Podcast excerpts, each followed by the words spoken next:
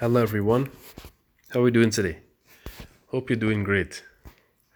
So, welcome to another episode of the Trini Keeks podcast.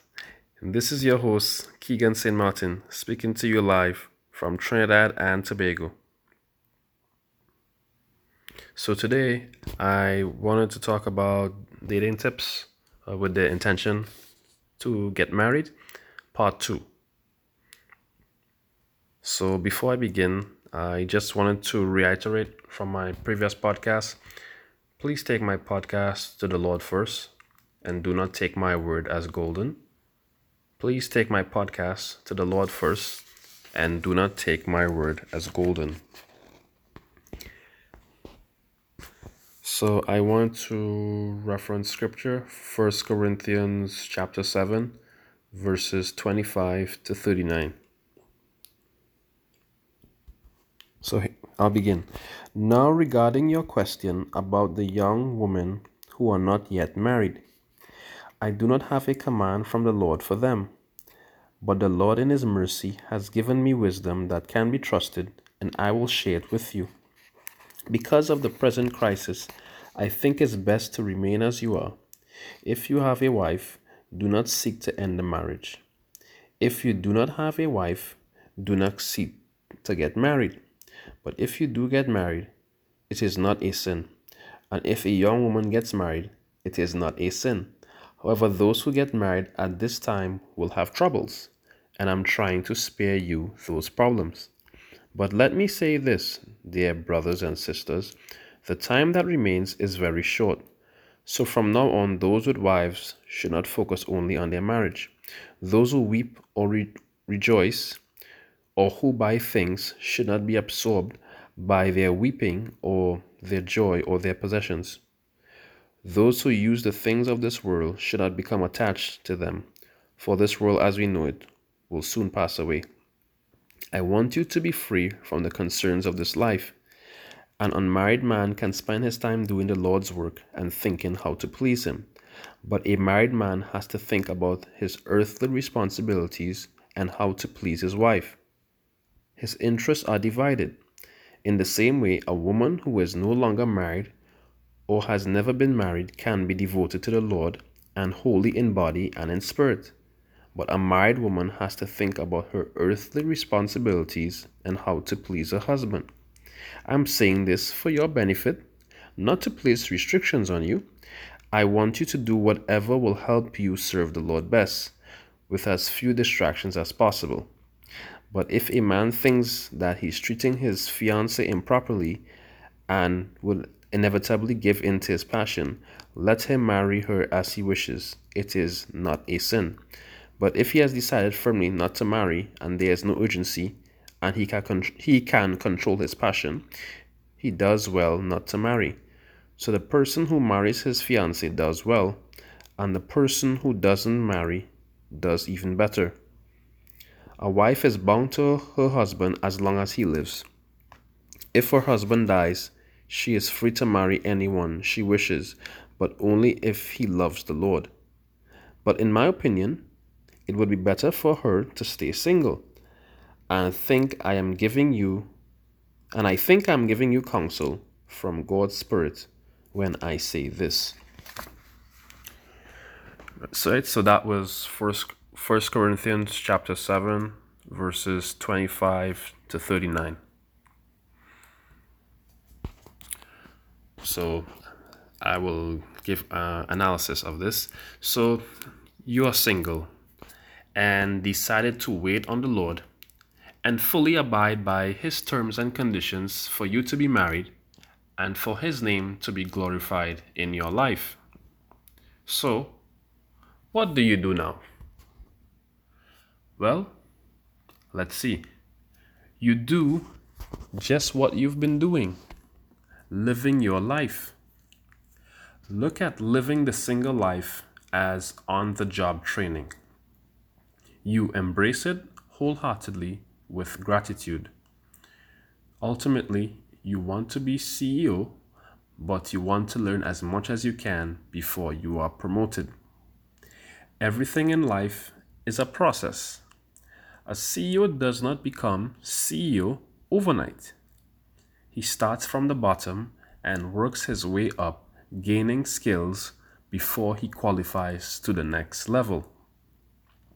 So before you get married, you want to be the best version of yourself and give that to your future husband or wife the good, the bad, and the ugly. So, just like a CEO, ask Jesus for his hand in the following. The first one experiences. Ask Him to guide you to the right experiences that will help to shape you as a person, which can be helpful in your marriage. So, when you are married, you have experiences and stories that can be shared with each other, which would help you to learn from each other and grow as a couple. Also, you can share mistakes or regrets you made in life.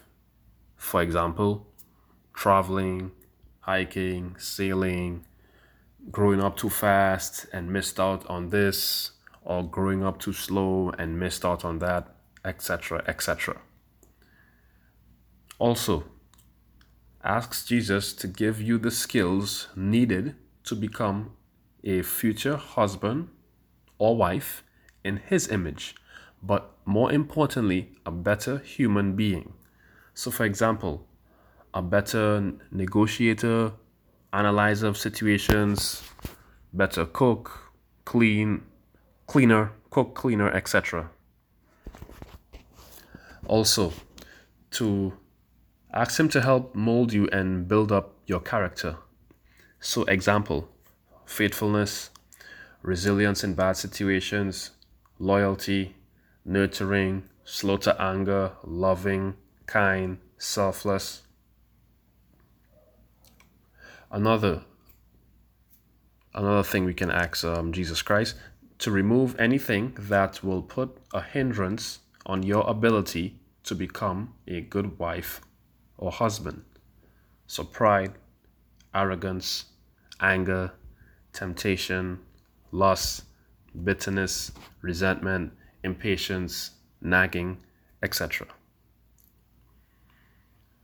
And also, uh, resist temptation. So you may be single for quite a while. So there may be times when temptation kicks in. You may have dates lined up all of a sudden, but know this they could be from the enemy wanting to pull you away from who God has for you.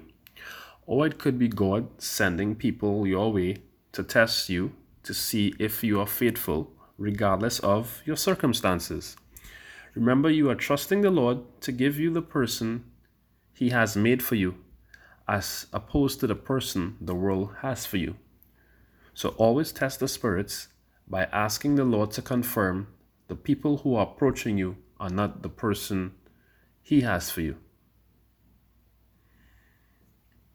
So always confirm with the Lord. Test the spirits to confirm what is going on. And when the time comes for you to be married to your future husband or wife, do not just run away with them. To cut everyone off your life and stop living your life. I'll repeat. So, when the time comes for you to be married to your future husband or wife, do not just run away from them. Sorry, do not just run away with them. Do not cut everyone off your life and stop living your life. You are not living on an island. You are still a member of society and community. You are part of a church, school, club, etc. You are neighbor, employee, business owner, citizen, etc. So continue to be a part of society and a person who serves the Lord. The only dis- difference you have, the only difference is you have more responsibilities this time as you are in a tug of war with serving your husband or wife and serving the Lord. Alternatively, do not wait to be married to start living your life.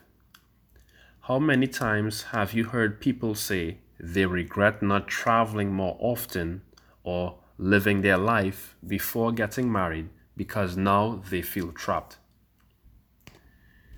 So, your focus should always be on glorifying God and being a better human being and disciple of Christ, even before He upgrades you to the next level called marriage, and not just being the perfect husband or wife. So that's it from me, guys. I hope this was helpful, uh, informative, relevant. Hope this spread some encouragement to someone. So the next session on will be on Wednesday, and I will speak about a mind of an adult and heart of a child. So mind of an adult, heart of a child. So next session will be on Wednesday. Thank you for all of the love, support, constructive feedback, ideas, etc. I love you all. God bless everyone. Talk to you on Wednesday. And don't forget my email address, keeks14 at yahoo.co.uk. Keeks14 at yahoo.co.uk. Glory to God.